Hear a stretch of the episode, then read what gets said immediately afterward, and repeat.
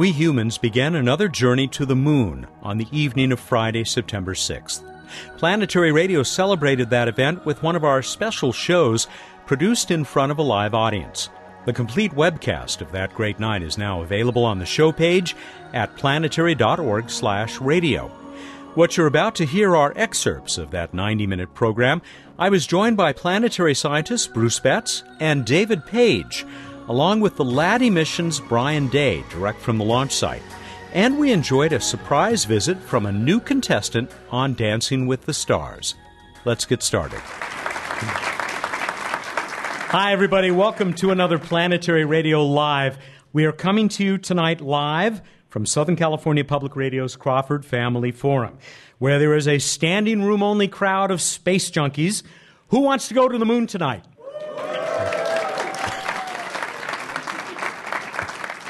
All right, we are now less than an hour away from the liftoff of LADEE. That's the Lunar Atmosphere Dust Environment Explorer. Yeah, you heard right. Atmosphere on the moon? Yes, and that's just one of the great things that we've learned about our closest companion in the solar system, the only one that we've actually visited in person, though it's been over 40 years since that happened. We'll learn why this is an important and historic mission, beginning with the launch site that we're going to be uh, blasting off from this evening. We will also talk with lunar explorer David Paige of UCLA and the Lunar Reconnaissance Orbiter mission. Then we'll go directly to that launch site for a live report from the LADEE mission's Brian Day. Joining me on stage for the whole shebang tonight is my buddy, the Planetary Society's Director of Projects, planetary scientist Bruce Betts. Welcome, Bruce. Thank you very much. Good to be here. Thanks for uh, inviting me up. My pleasure. Glad to have you here. Now, we do have one other person to introduce this evening. He has just become involved with this other gig that has kept him from joining us live this evening. But it does mean that you will soon see him tripping the light fantastic on Dancing with the Stars. Ladies and gentlemen, from his cell phone in New York City, here's the CEO of the Planetary Society, Bill Nye the Science Guy. Hey. Greetings, greetings, Matt. Greetings, everyone. We can hear you. How's it? Uh, I can I can hear you, Matt. It's fabulous. How's it going there? Uh, Do you we're less than an hour away before the uh, the lunar atmospheric dust environment explorer goes to the moon aboard an old military rocket. I might add. That that is true. Yes. Uh, how are your feet? Are they holding up? Your feet get really tired, and so, for example, last night I put my feet in a bag of ice, and I'm not even kidding. a bag of ice, Matt. Ice, the very substance water ice. We're going to be we talking are seeking on the moon. And we're going to be talking about that a great deal tonight, I suspect. I did see you wearing your Planetary Society pin on Good Morning America. Well, who wouldn't? who wouldn't?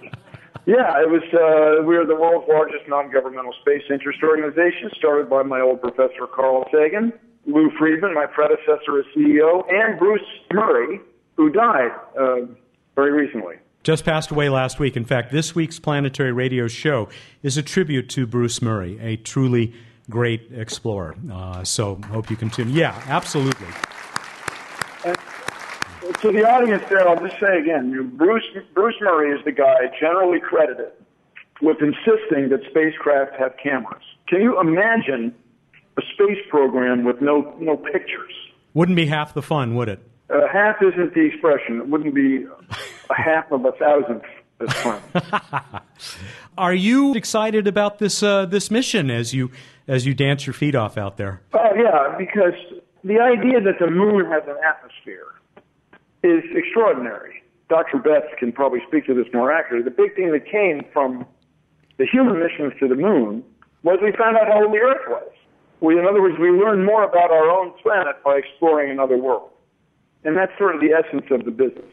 Uh, when you go looking, when you go exploring, you are going to make discoveries. And the other thing is you're going to have an adventure. And so LADEE is right there. I mean, LADEE is uh, the next one of these things. It's exciting. Carl Sagan and Bruce Murray used to say that we, we explore space to find ourselves. Yes. part of NASA's mission is to engage as many people as possible, and this is part of that. Thank you, Bill. Good night, Thank and you, uh, give them Thank hell. You. Ladies and gentlemen, Bill Nye, the science guy.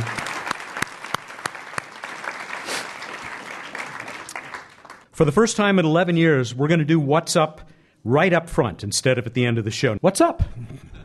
If you haven't noticed, Venus is still looking stunningly bright, uh, low in the west, shortly after sunset.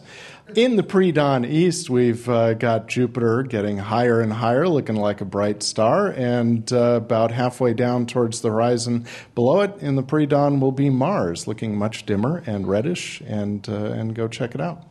We move on to this week in space history. Uh, first, another one for you, Matt. Last week we had the anniversary of uh, the debut of Star Trek. This week, Lost in Space. Lost in Space. I got 1965, Lost in Space debuted.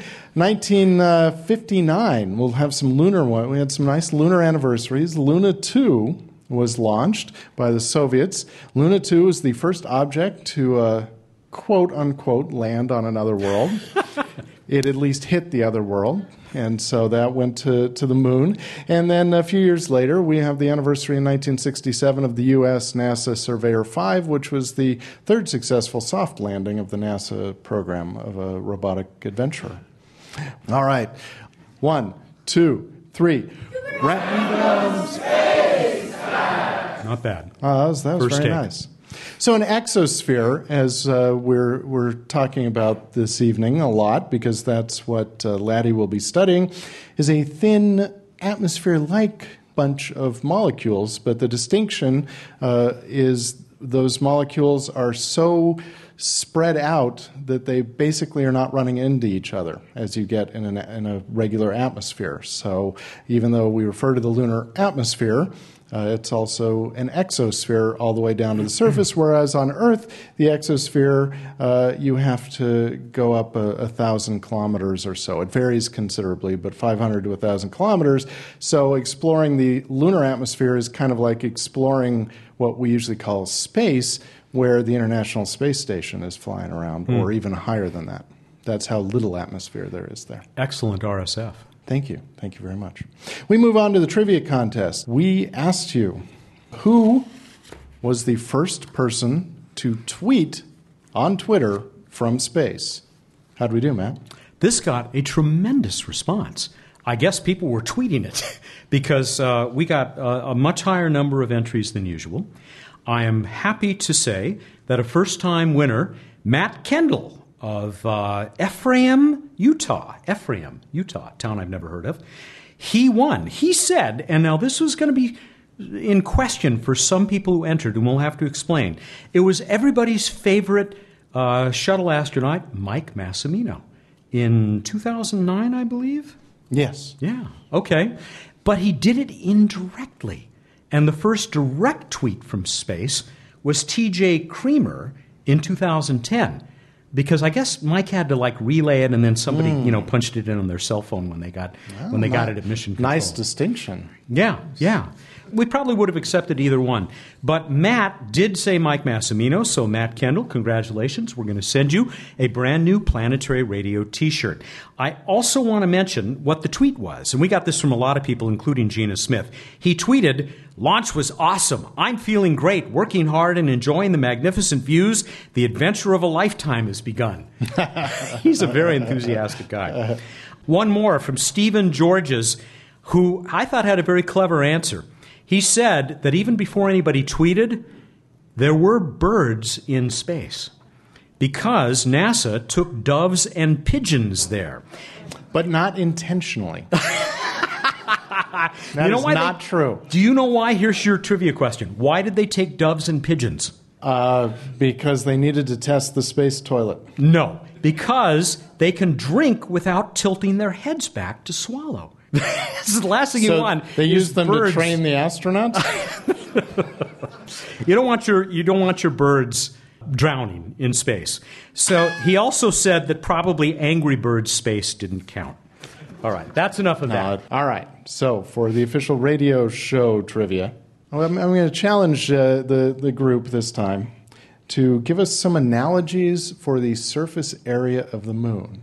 So the surface area of the moon is like or is equivalent to. So I'm not looking for square kilometers. I'm looking for creative, either creative units or analogies to land areas or or whatever. X number of football fields. Yeah, that Okay. kind of thing. Got it. That kind of thing. All right, go to planetary.org uh, slash radio contest and get your entry to us by when, man? By the 16th, Monday, the 16th of September at 2 p.m. Pacific time.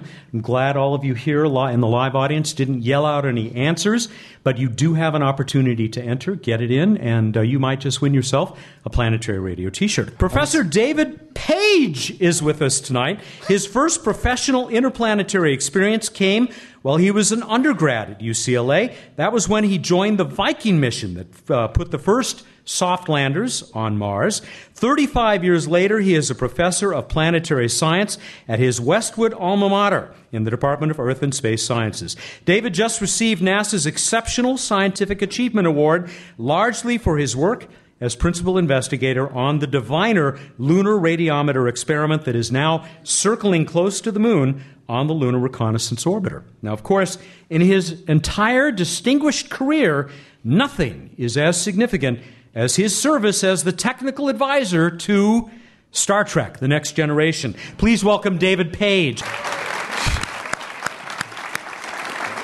Hey, David, thanks. Welcome to Planetary Radio. Thanks. It's a pleasure to be here. Let's talk about the moon. What is it about this uh, this companion that we have that has once again made it so interesting to so many scientists? It really never stopped being interesting, did it? No, and this idea that when we you know, look at planets, we're looking at ourselves, I think really does apply in the case of the moon. The moon, of course, is our neighbor in space, and for many years it was thought of as a rather dull, boring uh, world by comparison to uh, most planets. Now, as we've had a chance to explore much of the solar system and see a lot of what planets are like, a lot of questions emerge, and it turns out that the moon both because of its proximity and accessibility to the Earth, as well as its history, is a very important piece of the puzzle for how planets form in general and how the early Earth environment uh, was back b- before uh, we have records on the Earth, since so much of the Earth's early history has been destroyed by the things the Earth has that we like, like atmospheres and geologic activity, those aren't so important on the moon, but it preserves a record of those early times. We heard Bill Nye say that we, I guess, had to go to the moon to really figure out how old the Earth is. Right, absolutely. The moon also provides a very convenient planetary body in orbit around the Earth. It only takes three days to get there. And uh, it provides a very nice uh, place for us to test out whatever sorts of uh, instruments, techniques, methods of conveyance, uh, humans, etc. It's the only body that we've had humans visit, the only body that we have uh, samples from where we know they came from. So, in that respect, the moon really holds a very, very special place in the field of planetary science. The, the mission that I'm involved with is the uh, Lunar Reconnaissance Orbiter, or LRO mission. We've been in orbit around the moon now for four whole years. And in that time, we've acquired more data about the moon than all the other planetary missions combined. It's a tremendous avalanche of data that's coming in. And what we're doing is something that probably could have been done uh, many years ago, but the overall goal is to create you know, extremely detailed maps of the moon in, in using various types of maps and provide a, a real uh, good basis for deciding what is really interesting about the moon and where we might go in the future in terms of you know, landed exploration. The moon itself, of course, is a very you know beautiful body. We're sort of used to you know seeing it and shining through our windows, and you, know, you can look get a very good look in a telescope.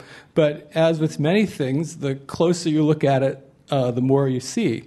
There are a lot of interesting mysteries about the moon. For instance, how it formed, uh, what sort of activity is there, uh, how it's interacted with the uh, space and solar environment and the like the data sets that we're returning from LRO right now are really amazing in terms of their depth and their, their clarity and, and their coverage that, that we're able to achieve. It's completely unlike you know, what we're used to in terms of flying by other planets or even orbiting them because of the very high data rates that we can get back here. And I know LRO has an, a, a, stunningly high resolution camera, kind of like the HiRISE camera on. Uh, yes, the... absolutely. If you go to the uh, LROC website, that's the name of the camera uh, that ASU is running there, you can see many unbelievably beautiful uh, images. The uh, experiment that I'm involved with is the uh, Lunar Reconnaissance Orbiter Diviner Lunar Radiometer experiment. This is an experiment that actually is derived from a Mars instrument that's currently orbiting Mars right now, the Mars Climate Sounder.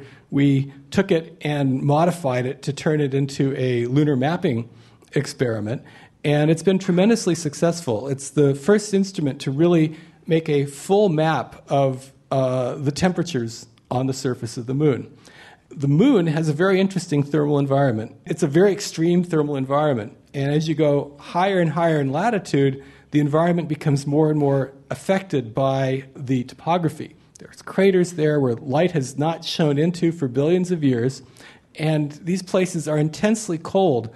One of the main results of our instrument so far is that there are some places that get down to, if you can believe this, 20 Kelvin. That's mm. 20 degrees Celsius above absolute zero, which is the coldest you can possibly get.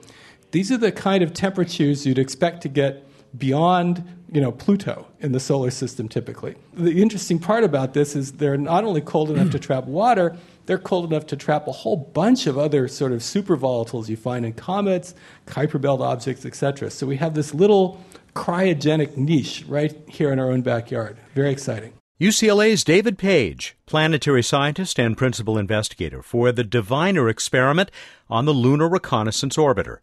You can hear much more of David as part of our complete webcast recorded on the evening of Friday, September 6. When we return, we'll meet the LADEE mission's Brian Day, and we'll hear the launch of that spacecraft that is now on its way to the moon. This is Planetary Radio. Hey, hey, Bill Nye here, CEO of the Planetary Society, speaking to you from PlanetFest 2012, the celebration of the Mars Science Laboratory rover Curiosity landing on the surface of Mars.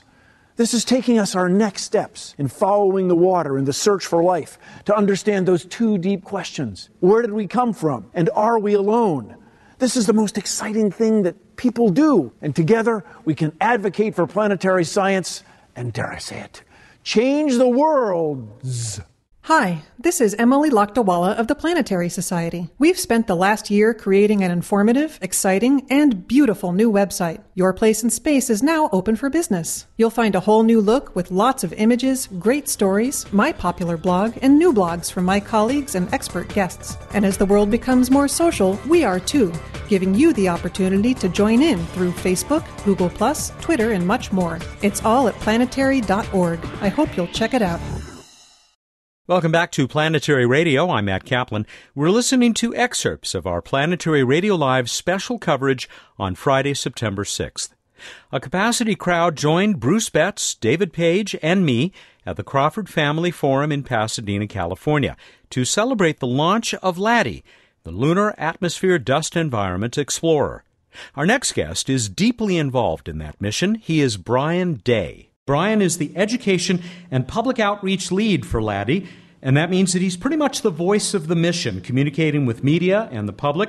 He's also Director of Communication and Citizen Science for the NASA Solar System Exploration Research Virtual Institute. Now, we would normally find Brian up at NASA Ames in Northern California, but tonight he could only be in one place. Brian, welcome. Where are you?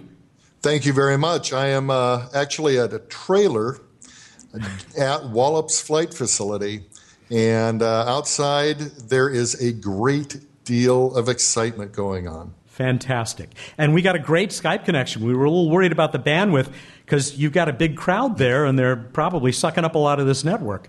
We do have a lot of people here and at sites all around Wallops Flight Facility. It is a very exciting night. What makes LADEE special? What makes LADEE special is that it is part of a new class of robotic lunar explorers that is revolutionizing our understanding of the moon. After the LCROSS mission that I worked on, it was commonly said that this isn't your father's moon anymore. but with the case of LADEE, we're using the moon to explore this concept of a surface boundary exosphere. And yes, this will give us great insights into the moon. But this is also one of the most common types of atmospheres in our solar system. Mercury has one. The moon has one. Larger asteroids, many of the moons of the giant planets, even some of the distant Kuiper belt objects, icy worlds beyond Neptune. This is the most common type of atmosphere in our solar system. And so, in exploring this, we are gaining insights into environments that uh, we are going to encounter as we spread throughout the solar system. Now, we know that Curiosity brought a laser to Mars to zap rocks, but what's the one on LADEE going to do? So, we have a technology demonstration on LADEE called the Lunar Laser Communications Demonstration. Typically, in deep space spacecraft, we are plagued by the fact that our data is being sent via radio broadcast, and those radio waves spread out as they travel across the vast distances of space. And as they spread out, the signal strength goes down. And so by the time the signal reaches here on Earth, that signal strength is very low. And because the signal strength is so low, that means that the data transfer rate is also very low. We're going to try something different here, though. Instead of broadcasting the data via radio waves, we're going to try sending some data via a laser beam. A laser beam that doesn't spread out, that allows that signal strength to remain high even over very great distances. By doing so, we're going to potentially bring broadband speeds to the moon. We're looking at the potential of 622 megabits per second. Whoa. That is a luxury. Can I get that from my cable company? I don't think so. All right, so tell us what's ahead for LADEE after the successful launch tonight. I'm knocking on wood, but it sure is looking good. Um, how long before you go into orbit around the moon, and how long before the science starts to come? So, our schedule is we're going to spend roughly 30 days getting to the moon. That sounds like a long time, but we're taking kind of an indirect path. We're doing phasing loops, swinging out further and further, getting higher and higher up until we get to a, an altitude where we're at the same distance from the Earth as the moon. And we time that so that that happens just as the moon comes along. We're able to fire our engine and enter into orbit around the moon. So, about 30 days to get there. We will spend about 30 days then in a high orbit above the lunar surface, a checkout orbit. This is the commissioning phase of the mission, making sure that all our systems are working, that our instruments are working, and this is also when we will be testing the lunar laser communications. After everything is checked out, we will then fire the engine and drop down into our low science orbit. That will be a 100 day science mission, flying through the lunar atmosphere, understanding its structure, its composition, and how those vary over time. Also, looking to see if there's do- dust that is lofted into the sky of the moon, and if so, how much is there? What is its distribution? What is its size? And what kind of charge is on those dust particles? I, I do want to ask you, Brian, about the end of the LADEE mission, because that's going to maybe deliver some science as well. Well, that's very true, because as we run out of fuel, our orbit will decay. And that means that we will drop lower and lower and lower. And as we drop lower, we will still be gathering data. So this will expand the range of altitudes that we are exploring. So we will essentially be able to continue our studies all the way down to the surface. Pretty cool. And then impact and then the mission that David is part of, Lunar Reconnaissance Orbiter, I, have heard is going to play a part in that. David, do you know about this? Uh, yeah, we get excited when things crash into the moon because then we get to uh, try to snap an infrared picture of the uh, of the impact, and we've done that successfully for just about every uh, mission that's uh, crashed since uh, since we've been in orbit. So we're looking forward to your crash as well. Very good. we hope to put on a show for you. Going out in a blaze of glory and science. I promised you we wouldn't keep you from getting outside for that launch, which is now, if I figure it correctly, about 12 and a half minutes away. So, Brian, eh, if you have some last words, go ahead and give them to us, but otherwise, we'll let you rip off that headset and get outside. Thank you all very much. Please take a look at the LADEE mission page. See how to get involved. So www.nasa.gov slash LADEE. And this is a mission you can all be a part of. You can all participate in the science of this mission. Thank you very much. I'm, and I'm going to keep you going for a second because that's that citizen science element that I mentioned up front.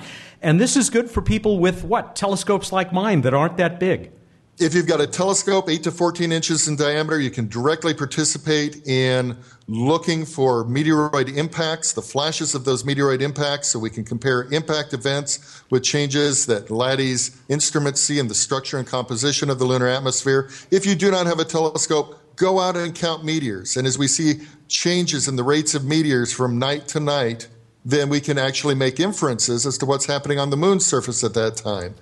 You can do it with a wonderful app called Meteor Counter from NASA. It's free. Thank you, Brian. 11 minutes to go. Go, LADEE. Thank you so much. Take Good care. Bye bye. Ladies and gentlemen, Brian Day of the LADEE mission. Our celebration of the LADEE launch was about to reach its climax. 150 of us in the Crawford Family Forum, along with many more viewers watching our live webcast, turned our attention to NASA's cameras at the Wallops Flight Facility in Virginia. Here is a compressed version of what we saw and heard. Remember that the complete webcast with graphics and video is available on the show page at planetary.org slash radio. T minus 10, 9, 8, 7, 6, 5, 4, 3, 2, 1, 0. Ignition and liftoff of Minotaur 5 with LADEE, pursuing a riddle about moon dust and the lunar atmosphere.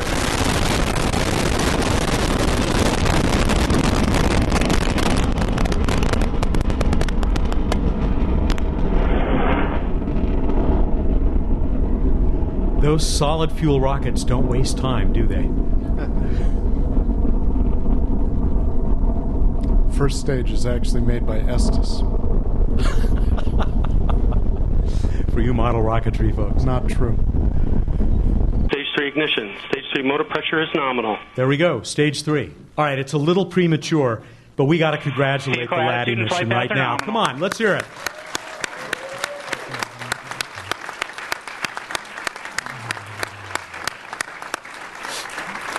We're on the way to the moon. We'll stick with this for a few more moments. Bruce, Fairing David, separation is confirmed. jump in if you have anything to add. Cool. In the last minute or so, Pete Worden, the director of Ames Research Center, said LADEE is awake, signals are on. Bravo. So, so far, so good. And that does make uh, for a great finish for a really nice evening. Bruce Betts, David Paige, thank you so much for uh, joining us, bringing your expertise, and uh, keeping such good company with us here on stage. As al- always, we also want to thank Southern California Public Radio and the amazing crew here at the Crawford Family Forum. Uh, most of all, we want to thank all of you who joined us here this evening and around the world. I hope you will listen to next week's episode of Planetary Radio. Next week, we'll be talking about the MAVEN mission with its principal investigator and some of the people who are looking forward to that mission, which is, by sheer coincidence, going to explore the atmosphere of Mars. That should be very exciting. Planetary Radio is produced by the Planetary Society in Pasadena, California, and is made possible by the Kenneth T. and Eileen L. Norris Foundation and by the rocket powered members of the Planetary Society. Clear skies, everyone, and good night.